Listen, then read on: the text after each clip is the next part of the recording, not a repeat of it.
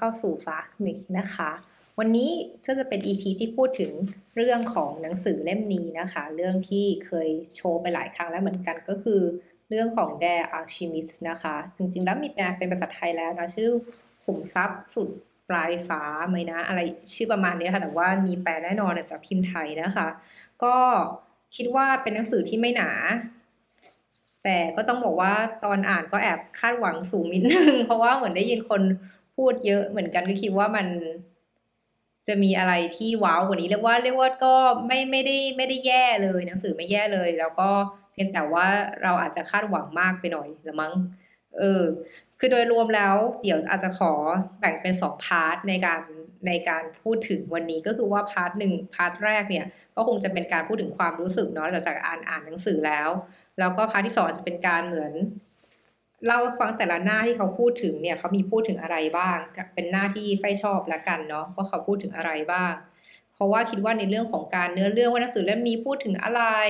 เป็นใครอะไรยังไงเนี่ยคิดว่ามันเป็นหนังสือที่มีคนมารีวิวไว้เยอะมากแล้วนะคะ อะไรอย่างนี้ ซึ่งจริงๆแล้วรีวิวที่ไฟชอบฟังก็จะเป็นของ Readery เนาะที่เป็นของอยู่ภายใต้ของ The Standard ซึ่งเขาก็พูดถึงหนังสือนี้ไว้แบบ เป็นชั่วโมงอะชั่วโมงกว่าอะไรอะดังนั้นก็เลยรู้สึกว่าก็คงไม่ได้มีอะไรเอ่อคงคงคงมีคนพูดถึงเยอะแล้ว ก็จะขอเริ่มในการพูดถึงหนังสือเล่มนี้เนาะคือภาพรวมตอนอ่านเนี่ยจริงแล้ว โดยส่วนตัวเป็นคนชอบเรื่องเกี่ยวกับทะเลทรายมาก หรือว่าวัฒนธรรมในส่วนของพวกอาหรับต่าง ๆ แบบเหมือนนิทานอาหรับลาตีอะไรเงี้ยคิดว่าเด็ก ๆ ก็คงโตมาด้วยนิทานแบบนี้ คือส่วนหนึ่งที่ทำให้ เอออ่านหนังสือเล่มนี้ได้ได้อย่างยาวๆเลยก็คือส่วนนึงคือแบบอยากรู้ว่าเขาจะมีการพูดถึงซีนารีโอแบบไหน ในหนังสือเล่มนี้คือจริงแล้วหลักๆเลยคือเขาเหมือนจะเดินทางไปพีระมิด ก็อาจเป็นพีระมิดกีซ่าอะไรอย่างนี้ที่อียิปต์ทำนองเนี้ยค่ะ ซึ่งส่วนตัวแล้วเนี่ยอยากไปเหมือนกันคือไปใกล้สุดแถวนั้นคือไปจอแดน ซึ่งเป็นตะวันออกกลางนะคะไปที่จอแดนเนี่ยก็จะก็ไปไปทะเลทรายเหมือนกัน ก็รู้สึกอยากจะไปสัมผัสไอความเป็นทะเลทรายให้มากกว่านี้ถ้ามีโอกาส นะคะ ก็คือหนังสือเล่มนี้เนี่ยพูดถึงเรื่องการเดินทางค่อนข้างความเป็น adventure เล็กๆอะไรอย่างเงี้ยทำให้เราสงสัยว่าเอ๊ะเขาจะไปฉากไหนก่อน ซึ่งในระหว่างที่อ่านเนี่ยต้องบอกเลยนะว่าคนเขียนนะคะคือคนเขียนเนี่ยเป็นคนบราซิลเนาะเข้าใจว่าภาษาต้นฉบับดั้งเดิมมันคือภาษาโปรตุเกสตอนอ่านเนี่ย เราก็เป็นพวกชอบเอะอะเราก็จะเอ๊ะว่าทำไมคนบราซิลมาเขียนถึงเรื่องอาหรับมันมาเขียนวัฒนธรรมของคนที่แบบใช้ภาษา Arabia อะไรอย่างเงี้ย เออแล้วก็แบบแล้วการที่บอกว่าตัวเอกเนี่ย จริงๆเราพูดตรงเราเราเราลืมไปเลยด้วยซ้ำว่าตัวเอกเนี่ยชื่ออะไร เพราะว่าทั้งเล่มเนี่ยในเรียกว่ามันเขาจะพูดถึงชื่อตัวเอกแค่ตอน prologue แล้วก็แล้วก็ epilogue ก็คือตอนสุดท้ายเท่านั้นน่ะเออว่าตัวเอกเนี่ยชื่ออะไรนะจนในระหว่างที่เราอ่านเนี่ยทั้งเล่มเนี่ยเขาก็จะพูดถึงชื่อของเรียกเขาไม่เรียกชื่อเขาจะเรียกว่าเป็นหนุ่มน้อยหรือเด็กหนุ่มอะไรอย่างเงี้ยคือเขาเรียกว่าเออเรียกยุงเช่นทำนองเนี้ยเออประมาณเนี้ย ก็คือเราก็เลยรู้สึกว่าแบบ เออมันดูเหมือนกับว่า ชื่อมีความสำคัญหรือเปล่าในการเล่าเรื่องเนาะอันนี้อันดับแรกเลย แล้วก็เออเขาเขียนว่ายุงลิงเอออะไรอย่างเงี้ย คือเขาบอกว่ามีแค่หน้าแรกที่บอกว่าชื่อว่าอะไร แล้วก็หลังจากนั้นเนี่ยก็ระหว่างกลางเรื่องเลยเนี่ยก็ไม่มีการพูดถึงชื่อเลย ใช้แทนว่าเป็นหนุ่มน้อยตลอดเวลา แล้วค่อยพูดมีบทสรุปทงบทส่งท้ายเขียนชื่ออีกครั้งหนึ่งตอนเนี้ยก็ทำให้เราสงสัยเหมือนกันว่า เขาต้องการซ่อนสารอะไรตรงนี้หรือเปล่าในเรื่องของการ ไม่พยายามไม่เล่าเรื่องโดยใช้ชื่อของตัวบุคคล ซึ่งเรารู้สึกว่าสำหรับส่วนตัวเนี่ยจะรู้สึก อินได้มากกว่า เพราะว่าเราอาจจะเทียบตัวเราเองเหมือนเป็นคนที่กำลังเป็นตัวเอกของหนังสือนี้ได้ เพราะว่าเขาไม่ได้การพูดถึงชื่อคนไว้เนาะเอออันนี้คือเรื่องแรกเรื่องของแอดเวนเจอร์เนาะในในพื้นที่ต่างๆ ที่ที่ที่คนที่อาจจะไม่เคยแปลจะสึกตื่นตาตื่นใจ แล้วก็พูดถึงวัฒนธรรมอาหรับหลายๆอย่าง ซึ่งตอนอ่านเนี่ย เราก็รู้สึกเราก็ทำให้เราคิดถึงหนังสือของพวกแบบ The Kite Runner อะไรพวกนี้หรือว่าหนังสือที่เป็นอ่าที่กึ่งๆทางวัฒนธรรมของที่เป็นใช้ภาษา ที่เป็นวัฒนธรรมใกล้เคียงเนี้ยมากขึ้น หรือว่าเป็นในเชิงของความศาสนาอิสลาม หรือมุสลิมความเชื่อต่างๆว่าจะเป็นเรื่องของการละหมาด ความเชื่อในพระเจ้าอะไรอย่างเงี้ยพวกเอ่อ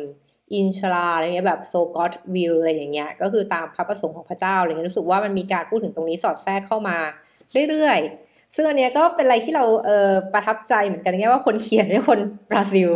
เอออะไรอย่างเงี้ย หรือว่าเออแล้วหลังจากนั้นเรู้สึกว่าตัวเองเนี่ยก็จะมีการแสดงเห็นการเติบโตเนาะจากความไร้เดียงสานะมันมีเหตุการณ์ที่แบบ คือถ้าเกิดคุณไม่ใช่คนไร้เดียงสาคุณจะไม่เกิดเหตุการณ์อย่างเงี้ยเออในเนื้อเรื่องเนาะแล้วก็รู้สึกว่าเออตัวเอกเรื่องนี้ค่อนข้างจะไร้เดียงสา แล้วก็ค่อยเติบโตมาเรียกว่า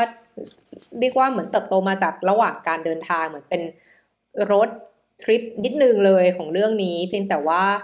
เป็นรถทริปที่ไม่ได้ที่ไม่ได้นั่งรถอะแบบขี่อูดขี่ม้าอะไรไปตามเรื่องตำราวอะไรอย่างเงี้ยเนาะเออนั่งเรือด้วย แล้วเรารู้สึกว่าในหนังในหนังสือเนี่ยจะมีการพูดถึงเรื่องของการแบบ choice อะพูดถึงเรื่องของทางเลือก ทางเลือกเยอะมากก็บว่า เออ คุณมีทางเลือกได้สองทางนะ อะไรอย่างเงี้ย หรือเขาจะมีการพูดตั้งต้นเลยว่า เออ เหมือนเหมือนเหมือนดูเรื่องเรื่องแบบ The Matrix นิดนึง เพราะว่าเหมือนเพราะว่าเราแอบแอบไปคิดถึงตอนที่เขาพูดถึงว่ามันมีหินอยู่สองก้อนนะ หินอันนี้กับหินอันนี้ ชื่ออะไรจำไม่ได้ล้วอ่านออกเสียงอูอูอูอูนิมกับทูลินมั้งอะไรอย่างเงี้ยเขาก็จะให้แบบเหมือนใช้หินสองก้อนนี้เป็นตัวเสี่ยงทายอะไรเงี้ย ว่ามันจะไป yes ไป no อะไรอย่างงี้มั้งซึ่งเราก็รู้สึกกับว่า แอบคิดถึงฉากใน The Matrix ที่ให้เลือกเม็ดยาวสีฟ้าหรือสีเขียวอะไรเงี้ยเออแดงหรือน้ำเงินอะไรทำนองเนี้ยนะรู้สึกว่ามีหลาย ๆ ครั้งหลาย ๆ ครั้งที่ทางหนังสือก็จะบอกว่าทุกอย่างที่เกิดขึ้นในชีวิตเนี่ยมันก็จริงๆมันก็อยู่ที่สิ่งที่เราเลือกนะหรือเรามีทางเลือกอะไรขนาดไหน แล้วก็ที่ที่แอบประหลาดใจหรือแอบชอบคือมีการพูดถึงเรื่องของเหมือน how to ทำธุรกิจเลยอะเออวันนี้ว่าแบบมีตอนที่แบบ เหมือนตัวเอกอาจจะตัวเอกดูเหมือนเป็นคนเป็นเป็นเป็นเป็นเป็นสิ่งมงคลเอาเงี้ย คือไปอยู่ที่ไหนก็ทำให้ที่นั้นเจริญอะไรเงี้ย ซึ่งก็มีฉากหนึ่งที่เขาก็ไปเจอเอ่อคนคนท้องถิ่นเนาะที่ทำขายเครื่องเครื่องแก้วเจรไนอะไรอย่างเงี้ย แล้วก็ไป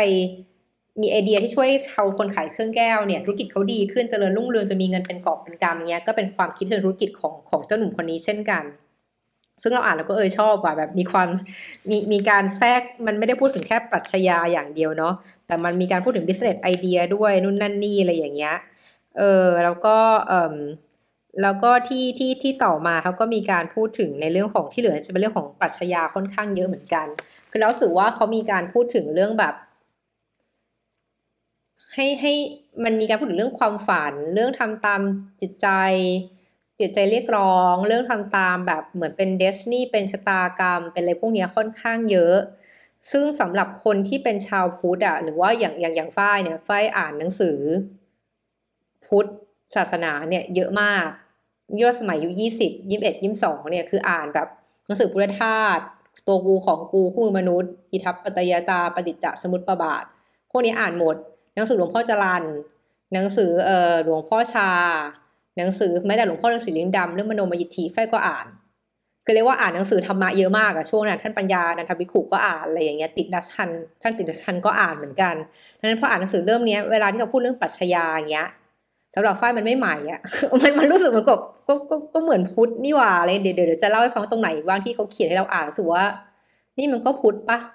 เออหรือหรือว่าเป็นว่าเราเราไม่แปลกใหม่ในส่วนของปรัชญาล้วกันนะเออ แต่เราจะเรียกว่าเชื่อมโยงได้มากกว่า เหมือนกับว่ามีการพูดแต่เนื้อเรื่องจะพูดถึงว่าการที่คุณมองถึงตัวเองว่าเราเป็นอะไรอย่างเงี้ยเหมือนถ้าคุณมองคุณเป็นแค่คนเลี้ยงแกะธรรมดามันก็จะเป็นคนเลี้ยงแกะธรรมดาแต่ถ้าคุณมองว่าคุณเป็นคนที่มีศักยภาพ ในการจะทำตามความฝันทำให้คุณได้เป็นได้มากกว่าคนเลี้ยงแกะ แต่คุณรู้จักการทำธุรกิจ คุณรู้จักนู่นนั่นนี่รู้จักการคุยกับทะเลทรายคุยกับลมคุยกับน้ำอะไรอย่างเงี้ยก็เลยรู้สึกว่าสุดท้ายแล้วเนี่ยมันก็อยู่ที่ว่าเออ เรามองตัวเองยังไง เรา picture yourself ยังไงแบบเห็นภาพตัวเองเป็นแบบไหนอะไรอย่างเงี้ย ซึ่งการที่คุณสามารถจินตนาการภาพของตัวเองได้ มันจะทำให้การที่คุณจะทำตามความฝันเนี่ย มันก็จะเหมือนเหมือนมีภาพที่ชัดมากขึ้นกว่าการที่เราแบบไม่เคยนึกภาพอะไรเลยในหัวอย่างเงี้ยเนาะ แล้วก็ส่วนหนึ่งก็เรารู้สึกว่าเป็นการเวลาพูดถึงเรื่องความฝันของหนังสือเรื่องเนี้ย เช่นกลับไปที่เคสของคนขายแก้วจิรนัยนะเจ้าของร้านเนี่ย ก็เป็นคนพูดว่าเออจริงแล้ว ในฐานะคนมุสลิมอะสิ่งที่คุณต้องทำในชีวิตครั้งหนึ่งก็คือการเดินทางไปเมกะเนาะก็คือไปไปสักการะหินดำใช่ปะคะตรงนั้น ซึ่งตรงเนี้ยมันน่าสนใจในที่ว่าตัวคนที่เป็นเจ้าของร้านก็บอกว่าเนี่ยเขาอะถึงแม้เขาจะมีเงินตอนนี้แล้วจากธุรกิจดีแล้วเนี่ยเขาก็ยังไม่คิดว่าจะไป ตรงนั้น เออพอเขาพอเขาบอกว่าเหมือนเขาชินกับสิ่งที่เกิดขึ้นทุกวันนี้แล้วไม่อยากจะออกจากสิ่งที่เขาคุ้นเคยหรือคอมฟอร์ทโซนแล้วก็อีกอย่างนึงคือว่าถ้าเมื่อไหร่การที่เขาไปถึงเมกะแล้วเนี่ย มันกลายเป็นว่าความฝันที่เขาฝันว่าเนี่ย มันกลายเป็นความจริงไปแล้วอะนั่นหมายความว่าแล้วเขาจะมีอะไรให้มันเป็นเหมือนเป็นแรงผลักดันในการใช้ชีวิตเนาะเพราะคนเพราะคนเราส่วนมากก็ใช้ชีวิตโดยมีจุดมุ่งหมายอะไรสักอย่างอยู่อย่างเงี้ย เออมันเรียกว่าเรียกว่าบางคนอาจจะไม่มีจุดมุ่งหมายเลยก็ได้ แต่ว่าการมีจุดมุ่งหมายหรือมีมายสเตนที่ชัดว่าเราจะไปถึงตรงนี้ภายในเวลาเวลากี่กี่ปีอย่างเงี้ย มันเป็นส่วนที่ทำให้ให้ให้ให้เราเนี่ยมีแรงในการทำตรงนั้นต่อไป ไม่ว่าจะเกิดอุปสรรคอะไรมากขึ้น เรียกว่าเรามีเป้าหมายชัดก็จะทำต่อไปไงเพียงแต่ว่าบางคนเนี่ยก็จะ กลัวการที่ต้องไปเผชิญกับอะไรใหม่ ๆ ไปที่ที่เราไม่รู้จักอะไรอย่างเงี้ยค่ะ ซึ่งตรงเนี้ยเช่นการตอนได้อ่านเนี่ย ไฟก็นึกถึงเรื่อง Shawshank Redemption นะคะ เป็นหนังที่ไฟชอบมากจริงๆ เรื่องที่บอกว่า เออ คุณติดคุณเขาส่งให้คุณอยู่ในคุกตลอดชีวิตจำคุกตลอดชีวิตเนี่ยมันก็คือหมายความตามนั้นจริง ๆ มันก็คือเป็นมันมีมี keyword ที่เขาพูดว่า institutionalized ซึ่งอันนี้คือหมายความคุณยึดติดสถาบัน ซึ่งอันนี้พอไฟฟังไฟรู้สึกว่า มันใช้ได้หลายบริบทมากนะ คือเนื้อหาคือเหมือนกับว่าถ้าเกิดคุณติดคุกมาแบบตั้งแต่อายุยี่สิบเนี้ย เออแล้วคุณอยู่ในคุกมาสี่สิบปีจนอายุหกสิบอะแล้วคุณได้ออกจากคุกอะ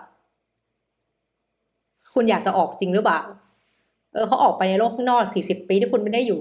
ข้างนอกเนี่ยทุกอย่างมันเปลี่ยนแบบหน้ามือเป็นหลังมือเลยนะ แล้วคุณจะใช้ชีวิตได้อย่างไร ในสภาพที่คุณก็กลายเป็นคนชราแล้วอะไรอย่างเงี้ย เออ ดังนั้นอยู่ในคุกดีกว่าไหมอยู่ในคุกเนี่ยเราถือว่าเป็นคนที่มีความรู้เนาะเป็นคนที่มีการศึกษาอะไรอย่างเงี้ย เออซึ่งตรงเนี้ยมันน่าสนใจมากใน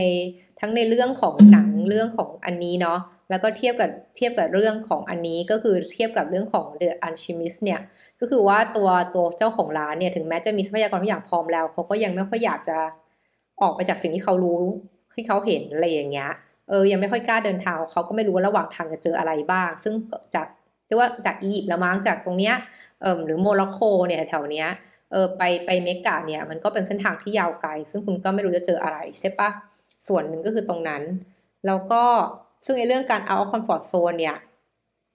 พูดถึงเรื่องคนคุกอาจจะเป็นการตัวอย่างที่ที่ที่ที่ที่สุดโต่งนะ แต่เอาง่ายๆเลยคือถ้าเกิดคุณทำงานในบริษัทในบริษัทหนึ่งมาสิบปีเงี้ยโอกาสที่คุณจะย้ายออกเนี่ย มันก็ไม่ง่ายนะเรียกว่าเลือกตัวเราเองอาจจะรู้สึกแบบ เอ้ย ไปที่มันจะดีกว่าหรือเปล่าอะไรอย่างเงี้ยหรือเปล่าด้วยทั้งที่จริงแล้ว มันอาจจะเป็นอะไรที่ดีก็ได้ในการออกจากที่ที่คุณคุ้นเคย แล้วก็ไปแสวงหาอะไรที่อาจจะใหม่ แต่เป็นสิ่งที่คุณอยากจะทำด้วย อันเนี้ยอันนี้เราสื่อหนังสือเป็นการพูดได้เห็นถึงความแตกต่างระหว่างเจ้าตัวเด็กหนุ่มคนนี้คือซานติเอโกเนี่ยที่ก็ยังเลือกที่จะเหมือนเทคริสก็คือว่าไปตามความฝันที่แม้จะไม่รู้ว่ามันจะมีอยู่หรือเปล่านะแล้วก็ แล้วก็หลาย ๆ อย่างเนี่ยก็ในระหว่างเนี้ยก็จะมีเจอคนคนนี้นะ มันเหมือนเป็นตัวละครที่ค่อยที่ที่เหมือนรถทริปอะคุณก็จะเจอนู่นเจอนี่ระหว่างทางดังนั้นที่ฝ้ายรู้สึกสะกิดใจมากคือตัวละครของที่เป็นคนอังกฤษ ที่โผล่เข้ามาในนี้ ซึ่งตอนอ่านนะเราก็รู้สึกว่าแบบ มันมีภาพของหนังสือเรื่องสิทธาค่ะซ้อนขึ้นมา แล้วรู้สึกเหมือนตัวเหมือนตัวบทบาทของคนอังกฤษที่เล่นอยู่ในนิยายเรื่องเนี้ย มันเหมือนกับโควินทะในเรื่องของสิทธาค่ะเหมือนกับว่าแบบเออคนที่อยากได้จะไม่ได้ คนที่ไม่ได้ขวายคว้าจะได้สิ่งเหล่านั้นมาอะไรอย่างนั้นนะคะอยากให้ลองอ่านดูแล้วดูซิว่ารู้สึกเหมือนกันไหมเคยอ่านเรื่องสิทธาค่ะเนาะแล้วก็สุดท้ายอยากขมวดปมที่เรื่องความฝันเนาะคือเราสึกว่าความฝันในเรื่องนี้เขาทำให้มันเป็นอะไรที่เป็นเอ่อรูปธรรมก็คืออะไปพีระมิด อยากให้ไปเห็นที่พีระมิด ซึ่งจริงแล้วมันก็มีตอนหนึ่งในหนังสือเรื่องนี้ที่พูดว่าทำไมคุณถึงอยากเห็นพีระมิดล่ะพีระมิดก็คือหินที่เอามาซ้อนๆกันเป็นเป็นเป็นเหมือนพีระมิดอะคุณทำเองที่สวนหลังบ้านก็ได้นี่ทำไมต้องไปดูตรงนั้นด้วยอะไรอย่างเงี้ยเนาะมันก็เป็นเชิงอุปมาอุปไมยอะค่ะ เพียงแต่ว่าหลาย ๆ ครั้งเนี่ยเราก็จะเราก็จะเราก็จะรู้สึกว่าจริงแล้วความฝันจริงมันอาจจะอยู่แค่ปลายจมูกเราแต่เรามองไม่เห็นก็ได้ ซึ่งอาจจะเป็นเรื่องเล็ก ๆ เช่น ความฝันคืออยากจะตื่นเช้าให้ได้ ทุกวันอะไรอย่างเงี้ย เอออาจจะเป็นอย่างนั้นก็ได้เพราะว่าการที่คุณตื่นเช้า มันอาจจะมีเวลาในการทำอะไรที่ดีกว่าไหมอันนี้ก็เป็นเป็นเป็นเป็นเรารู้สึกว่ามันสามารถเออนำมาแอพพลายได้ในหลายบริบท โดยที่อาจไม่ต้องเป็นความฝันที่เป็นรูปธรรมขนาดเดินทางไปพีระมิดก็เป็นได้เนาะแล้วก็สุดท้ายที่เราชอบมากเลยก็คือว่ามันเหมือนกับว่า ในระหว่างที่คุณจะตามหาความฝันน่ะคือมันไม่มีอะไรที่ทางเดินไม่มันไม่เรียบอยู่แล้ว มันต้องมีความกรุขระบ้าง ตรงนี้เราก็มีความตอนที่อ่านไปเนี่ยก็คือว่าตัวเอกเนี่ยคือซานติเอโกก็ต้องมีการเสียสละอะไรบางอย่างไปในระหว่างทางเนาะเพื่อที่ว่าคุณจะได้ไปถึงจุดหมายปลายทางเนี้ยเรารู้สึกว่าตรงเนี้ยมันมันเหมือนกับ Interstellar นี่คนชอบดูหนังอะนะด้วย แล้วเราอ่านอะไรพวกนี้ก็จะแบบ relate เชื่อมโยงกับหนังพวกนั้นด้วยเงี้ยรู้สึกว่ามันมีตอนบางตอนที่มันพูดถึงเหมือนเหมือนแบบ เหมือนตอนที่พระเอกเนี่ย จะเหมือนจะเดินทางเขาอย่างที่บอกว่าเขาจะบอกว่าเพื่อที่จะเดินทางไปข้างหน้าแบบ quantum physics ใช่ไหมคุณต้องทิ้งอะไรไว้ไว้ข้างหลัง เพื่อให้มีแรงให้มันมีแรงผลักให้คุณเดินทางไปข้างหน้าได้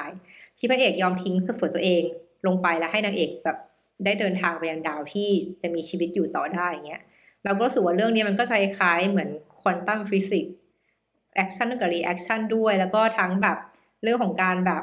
เออคุณทิ้งบางอย่างไว้ คุณต้องคุณต้องทิ้งบางอย่าง เพื่อคุณจะได้มีแรงผลักดันในการไปข้างหน้าได้อะไรอย่างเงี้ย อันนี้ก็เป็นจุดที่เราสึกว่าที่เราเก็บเกี่ยวได้จากหนังสือเล่มนี้เนาะทีนี้เพื่อไม่ให้เป็นการนานเกินไป เราก็จะบอกว่าในหนังสือเล่มนี้แต่ละหน้าที่เราจดจดไว้เนี่ยที่เราชอบในเรื่องของการเขียนแน่นอน บทบทเริ่มต้นสารหน้าแรกก็ดีเลยอะพูดถึงเรื่องของนาซิซัสพูดของถึงคนที่หลงในรูปของตัวเองเนาะแล้วก็จนแบบ ไม่กินไม่นอนอาจจะดูรูปตัวเองจนในในในแม่น้ำเงาสะท้อนในแม่น้ำจนจนตัวเองตายอะไรอย่างเงี้ย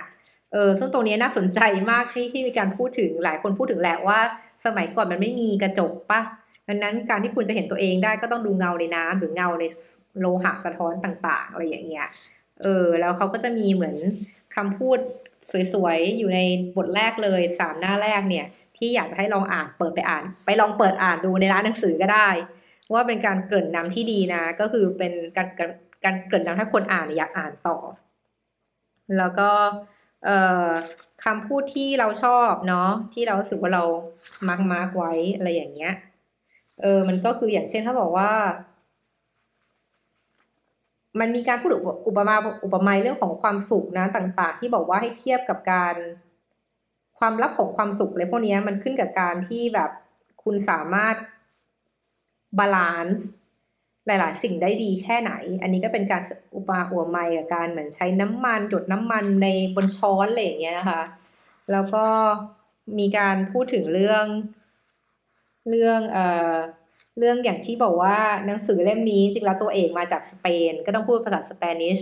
อะไรอย่างเงี้ย แล้วก็มีการพูดถึงเรื่องอาร์นี่เขาต้องข้ามช่องแคบยิบรอนตาใช่ไหมนะ เออเพื่อไปโมร็อกโกเงี้ย ตรงนั้นก็จะเป็นพูดภาษาอาหรับิกแล้วเงี้ย เออเราชอบตรงที่แบบหนังสือมีการพูดถึงตรงนี้ว่ามันมีความเหมือนแปลกแยกของภาษาของตัวเอกด้วย ที่แบบพอไปถึงก็ฟังไม่รู้เรื่องแต่อยู่ไปนานๆจนฟังรู้เรื่องในที่สุดนะคะ แล้วก็หลังจากนั้นมีการพูดถึงส่วนที่บอกว่าเอออ๋อเนี่ยหินชื่ออูริมและทุมมินประมาณนี้เนาะที่เป็นหินสองอันที่เหมือนใช้เสียงทายซึ่งคนพุทธเราคงรู้จักกันอยู่แล้วอะ่ะเหมือนคล้ายเสียงเซียมซีอะที่มันเป็นแค่สองอันเนาะแล้วก็ ต่อจากนั้นเนี่ยมันก็มีการพูดถึงนะคะ ในส่วนที่บอกว่า เอ๊ะเราก็บอกไปแล้วตรงนี้เนาะหน้าแปดสิบแปด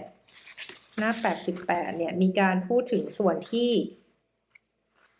บอกว่าแบบมันอันนี้ชื่อหนังสือมันชื่อเรื่องนักเล่นแร่แปรธาตุเนาะเออ ซึ่งกว่าจะออกมานี่ก็รออยู่นานมากเลยจะออกมา ก็คือเขามีการพูดถึงว่าหลักเล่นแร่แปรธาตุสมัยก่อนคือการที่พยายามที่จะเหมือนเปลี่ยนแร่โลหะธรรมดาเงี้ยให้เปลี่ยนให้เป็นทองให้ได้เพราะทองมีค่าใช่ไหมคะเขาก็มีการบอกว่าเอ่อถ้าเมื่อไหร่ก็ตามที่คุณสามารถแปลงโลหะทั่วไปเงี้ย ให้กลายเป็นทองได้หมดเงี้ย ถึงตอนนั้นทองก็จะไร้มูลค่าแล้วปะเพราะว่ามันมี supply อยู่เยอะมากเงี้ยก็หลักการตลาดอะไรอย่างเงี้ยซึ่งซึ่งส่วนหนึ่งก็อ่านก็คือเออเออก็ก็โอเคดีชอบ ว่าพูดถึงการตลาดในนี้ด้วยแบบว่าถ้ามันมีเยอะเกินมันก็ไม่เป็นของที่ต้องการแล้ว อย่างเช่นเขาบอกว่าแบบในหน้าเก้าสิบเอ็ดก็จะพูดว่าเออระหว่างที่ฉันกินเงี้ย ฉันก็ไม่ทำอะไรอื่นนอกจากการกิน ในระหว่างฉันวิ่งก็จะไม่ทำอะไรอื่นนอกจากการวิ่งหรือว่าแต่การที่ฉันต้องต่อสู้เงี้ยฉันก็จะแบบเออถ้าเกิดฉันต้องตายวันนี้มันก็มันก็ก็เหมือนกับ ก็ก็ไม่ต่างอะไรกันการการการมันก็มันก็คงดีเหมือนกันเลยอย่างเงี้ย ซึ่งคิดว่าเนื้อหาของอันนี้มันคือการพูดถึงเลยว่าการใช้ชีวิตอยู่กับปัจจุบันน่ะคือคือเรียกว่าปัจจุอดีตปัจจุบันอนาคตอะมันเป็นส่วนสืบเนื่องกันน่ะ คุณหวังอนาคตที่ดีคุณก็ต้องตั้งใจทำปัจจุบันให้ดีปะมันแค่นั้นเองอะเออดังนั้นเนี่ย ตรงนี้คือหลักวิปัสสนาของพุทธมากๆเลยที่บอกว่าระหว่างกินคุณรู้ไหมคุณกำลังกินอยู่ หรือคุณกำลังคิดเรื่องอื่นอะไรเงี้ยระหว่างที่เคี้ยวคุณรู้ไหมว่า ฟันคุณเคี้ยวมันทั้งสองด้านเคี้ยวเหมือนกันไหม เออหรือว่าตอนนี้คุณเคี้ยวข้างขวาหรือว่าข้างซ้ายอะไรอย่างเงี้ย มันคือการมีสติ มีสัมปชัญญะ มีความแบบเออรู้รู้อะว่าร่างกายกำลังทำอะไรอยู่ แล้วก็อยู่ปัจจุบันอะไรอย่างเงี้ยคือไม่คิดฟุ้งซ่านไปในอดีตหรือในอนาคตเพราะว่ามันก็เป็นเรื่องที่จับให้มันคันให้ตายไม่ได้เนาะเสร็จแล้วเราบอกว่านะเก้าสิบสาม โอเคเขามีการพูดถึงเราว่าในแง่เซตติ้งของหนังสือเรื่องนี้พูดถึงเรื่องทะเลทรายเนาะซึ่งสำหรับเชื่อว่าเชื่อเชื่อว่าแบบคนไทยก็เป็นเรียกว่าทัศนียภาพที่เราไม่คุ้นแล้วกันมาเลยเพิ่มความลึกลับหน่าค้นหาในการอ่านได้มากขึ้น เราก็เลยรู้สึกว่าตรงนี้เขาก็บอกนะคะว่าเออโอเอซิสเนี่ยหรือทะเลทรายเนี่ยมันก็เป็นของมันไปอย่างนั้น เพียงแต่ว่ามีคนมากมายเนี่ยที่เดินทางผ่านมันไปเห็นมาถึงแล้วก็เดินผ่านแล้วก็เดินทางจากไป เหมือนเหมือน เหมือนเหมือนทุกอย่างมันก็ไหลลื่นไปตามกระแสของการเวลา ซึ่งซึ่งอันเนี้ยคือคือถ้าถ้าถ้าสำหรับสำหรับมนุษย์เราเนี่ยร้อยปีถือว่าก็เป็นชั่วอายุคนเลยใช่ปะแต่สำหรับพวกโอเอซิสพวกเนี้ยหรือว่าพวกทะเลทรายร้อยปีมันอาจจะแค่หนึ่งชั่วโมงของมนุษย์ก็ได้อะเออมันก็ทำให้เราเห็นถึงความแบบว่าจักรวาลนี้มันยิ่งใหญ่ยังไงอะไรอย่างเงี้ยเนาะเออแล้วเราตัวเล็กแค่ไหนอะไรอย่างเงี้ยแล้วเราควรจะใช้ชีวิตอย่างมีคุณค่ามากสุดขนาดไหนในแต่ละวัน หน้าหนึ่งร้อยเนี่ยเออเออหน้าหนึ่งร้อยกับหนึ่งร้อยหนึ่งเนี่ยน่าสนใจมาก คือเขาพูดถึงจินปะเหมือนเหมือนปีศาจแห่งทะเลทรายอะ่ะ คือตอนอ่านแล้วเราแบบ เราคิดว่าเฮ้ยอันนี้มันเหมือนใน The Witcher ไหมอะที่มันมีจินออกมาเป็นปีศาจอันนี้นอกเรื่องนิดนึงแต่อ่านแล้วชอบ อืม หรือแม้แต่แบบเขาก็บอกเหมือนกันว่าแบบว่า เออทะเลทรายเงี้ยมันก็ประกอบด้วยแสงอาทิตย์ลมน้ำดินน้ำลมไฟนะ แล้วมันก็แบบ คือไม่ว่าคุณจะเป็นไม่ว่าคุณจะทำอะไรอะ่ะ is nothing to แบบมันไม่ส่งผลกระทบอะไรต่อสิ่ง เหล่านี้ที่เป็นธรรมชาติที่มันก็เป็นไปของมันอยู่แล้ว แล้วก็ หน้าหนึ่งร้อยเก้าเนี่ยเราสึกว่าเนี่ยเขาเขาเขาพูดถึงเรื่องของการอยู่กับปัจจุบันอีกแล้วอะ่ะแต่เขาบอกว่า เออเหมือนเหมือนพูดกับว่าการที่คุณอยากรู้อนาคตอาจจะรู้ไปทำไมประมาณเนี้ยคือแบบ คือถ้าเกิดว่า คุณรู้ว่าอนาคตเป็นสิ่งที่ดีอย่างเงี้ย อนาคตจะดีอย่างเงี้ย เออคุณก็จะแบบ มันก็คงจะรู้สึกเซอร์ไพรส์น้อยลงอะไรอย่างเงี้ย คือมันโอเค มันก็คงดี ถ้าเกิดคุณรู้ว่าอนาคตคุณจะดีมันจะมีความสุขตอนนี้ แต่ถ้าเมื่อไหร่ก็ตามอนาคตที่เรารู้มันเป็นสิ่งที่ไม่ดีเงี้ย เออ คุณก็จะเหมือนทุกไปก่อนนึกออกปะคือเหมือน คือเหมือนถ้าเกิดคุณรู้ว่าเอออีกอีกสองอาทิตย์ข้างหน้าเงี้ย คุณจะถูกรถชน เออ แทนที่ถ้าคุณไม่รู้ว่าอนาคตจะเป็นอย่างนั้นเนี่ยสองอาทิตย์ก่อนถัดไปคุณก็จะมีความสุขการใช้ชีวิตของคุณไปเรื่อยๆถูกปะแล้วก็มาถูกรถชนในในวันนั้นในอีกสองอาทิตย์ แต่พอคุณรู้ก่อนปุ๊บไอ้สองอาทิตย์เนี้ยไอ้เวลาช่วงเนี้ย คุณก็จะทุกข์ไปเรื่อยว่ากลัวจะรถชนยังไงจะป้องกันยังไงมันทำให้แบบ รู้ก่อนแล้วมันดีจริงเหรออะไรอย่างเงี้ย รู้ก่อนแล้วมันดีจริงเหรอเออ ถ้าเกิดคุณเหมือนจิตใจคุณยังไม่ได้รับการพัฒนาอะไรขนาดนั้นที่แบบว่า มองทุกอย่างมันเหมือนสิ่งที่เกิดขึ้นเป็นอยู่ระดับไปอะ อืม แล้วก็สุดแล้วก็หนึ่งหนึ่งแปดเนี่ยก็ก็ที่เราชอบก็พูดถึงเรื่องธรรมชาติของทะเลทรายเนาะ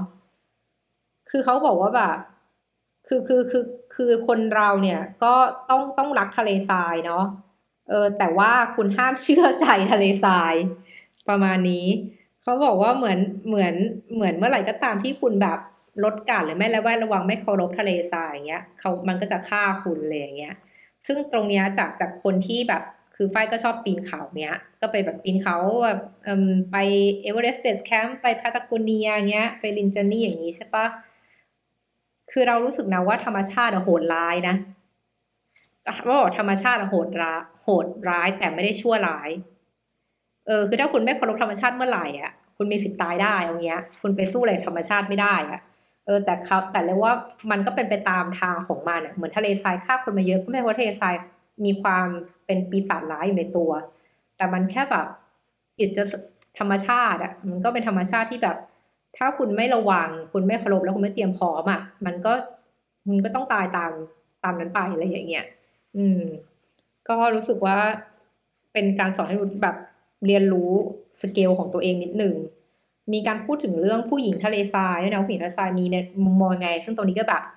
เอ้ยไม่ชอบเป็นเฟมินิสต์ไม่ชอบแบบนี้ ว่าทำไมผู้หญิงต้องนั่งรอผู้ชายด้วยอะไรอย่างเงี้ยนะแต่ว่าก็โอเคเป็นวัฒนธรรม เสร็จแล้วก็เออเรื่องนี้มีการพูดถึงของวิเศษด้วย เช่นพวกแบบหินยายุวัฒนะอะไรพวกนี้เนาะแล้วก็พวกหินเล่นแร่แปรธาตุอะไรพวกเนี้ยหินแห่งความฉลาดอะไรพวกเนี้ยซึ่งถ้าเกิดใครอ่านแฮร์รี่พอตเตอร์คงคุ้นเคยกับเรื่องพวกนี้อยู่แล้ว หรือแม้แต่ The Witcher ก็มีน้ำยาอมฤตอะไรพวกนี้ป่ะที่กินแล้วจะทำให้มีพลังอะไรอย่างเงี้ย ก็ลักษณะนั้นก็มีการพูดถึงเหมือนกัน แล้วก็หน้าร้อยสิบสี่การพูดถึงว่าเออจริงแล้วอะทำไมทำไมคนเราถึงพยายามอยากหามองหาแต่ทองอะไรอย่างเงี้ย แล้วพยายามจะแปลธาตุหลาย ๆ อย่างให้มันเป็นทองทั้จริงแล้วทุกโลหะมันก็มีฟังก์ชันมันมีทำไมถึงมีอยู่มีมันมีเหตุผลของมันอะเหมือนคุณใช้ตะกั่วคุณจะเอาทองมาทำทุกอย่างไม่ได้หมดนึกออกไหม คือทองก็ไม่ใช่โลหะที่แข็งขนาดนั้นอะไรเงี้ยเดี๋ยวบางเราก็ต้องการโลหะอื่น เพื่อตอบโจทย์งานที่ต้องการให้มันเหมาะดังนั้นคุณจะแบบทุกอย่างเป็นทองหมดก็ไม่ใช่อะ เออ แล้วก็ เออหนึ่งสี่แปดใช่ปะอ๋อเขาพูดถึงเรื่องแบบ มันคือคือคือคือเราก็รู้ว่าเงินซื้อความตายไม่ได้อย่างเงี้ย แต่ในบางกรณีอะถ้าเมื่อไหร่ที่มันซื้อความตายได้คุณควรจะยอมเสี่ยงเงิน ไปซะ เออ ประมาณนี้ อันนี้ก็ไปอ่านในเรื่องเอาเองว่าทำไมถึงมีเหตุผลนี้เกิดขึ้นมา เนาะ แล้วก็หน้าร้อยห้าสิบเจ็ดเนี่ย ก็คือแบบ คือเรารู้สึกว่าแบบ ถ้าเมื่อไหร่ก็ตามที่แบบ ที่แบบต่อยอดจากเมื่อกี้เนาะ ตอนนี้ทุกคนก็พยายามจะหาสมบัติและสมบัติที่ว่าก็คือทองเนาะ ดังนั้นแบบ เมื่อไหร่ก็ตามเนี่ย ที่แบบไอ้พวกนี้มันหายไปอย่างเงี้ยเหมือนแบบที่บอกแร่บางอย่างมันหายไปคุณก็ต้องพยายามเปลี่ยนนู่นเปลี่ยนนี่อะไรอย่างเงี้ย ซึ่งตรงนี้มันคือการทำให้ให้โลกเนี่ยเสียสมดุลน่ะ หรือว่าการที่สิ่งที่คุณอยากได้เงี้ย มันเป็นการทำอะไรให้มันเสียสมดุลน่ะ ดังนั้นของธรรมชาติเนี่ยอะไรที่ธรรมชาติทำไว้มันดีอยู่แล้วเอาอย่างเงี้ย นั่นคือการ balance ของตัวเขาเองอะนั้นมนุษย์ที่เป็นนักเล่นแร่แปรธาตุก็ไม่ควรจะไปเหมือนแทรกแซงกฎจักรวาลพวกนี้ ประมาณนั้น แล้วก็หน้าสุดท้ายที่เราเขียนไว้ก็คือว่า เออเขาพูดถึงกับแบบบอกบอกว่าการที่สิ่งที่ สิ่งที่คุณมีตอนนี้มันมันมัน มันไม่ได้มาจากอะไรที่แบบ เป็นการเสกขึ้นมาหรือเป็นการเล่นกลแต่เป็นสิ่งที่คุณรู้อยู่แล้ว เหมือนเหมือนพูดเหมือนกับว่าอันนี้เราอ่านรู้สึกเหมือนเป็นการพูดถึงเวียนว่ายตายเกิด หรือว่าการที่คุณมีความรู้หลายอย่าง เราอะมันมันฝังในจิต วิญญาณของเราอยู่แล้ว แต่ว่าบางครั้งเราพอเราเกิดใหม่เราก็ลืมมันไปอะคุณอาจจะต้องการแค่คนที่มาช่วยปลุก ไอ้จิตใต้สำนึกให้มันตื่นขึ้นมาพอรู้ว่าเก่าก็จะกลับมา เออ ประมาณนี้ที่เรารู้สึกว่ามันมันมีการแตะเรื่องเรื่องพวกนี้มากขึ้น ก็คิดว่าหนังสือเล่มนี้มันไม่หนามากเลยอะ่ะ เออ แล้วเราสึกว่าก็เป็นหนังสือที่ ที่ถ้าคุณที่ถ้าเด็กอ่าน ก็จะอาจมองว่าเป็นการ adventure เป็นการเดินทางในทะเลทรายอะไรอย่างเงี้ยซึ่งเราว่ามันก็มันก็ทำหน้าที่ของความสนุกได้อยู่เหมือนกัน แต่ถ้าคุณเป็นผู้ใหญ่มาอ่านเนี้ยก็จะมองเรื่องนี้อีกแบบหนึ่งเพราะว่ามีการอุปมาอุปไมยค่อนข้างเยอะมีสัญลักษณ์ค่อนข้างเยอะเนาะเพียงแต่เรารู้สึกว่า ถ้าเป็นชาวพุทธหรืออย่างน้อยถ้าอ่านหนังสือพุทธมาเยอะระดับหนึ่งหรือแม้แต่ปฏิบัติธรรมเรื่องปัสนาอยู่แล้วเนี่ยปรัชญาในนี้ สำหรับเราไม่ได้แปลกใหม่ขนาดนั้น เออ ขอบคุณสำหรับการติดตามนะคะ สวัสดีค่ะ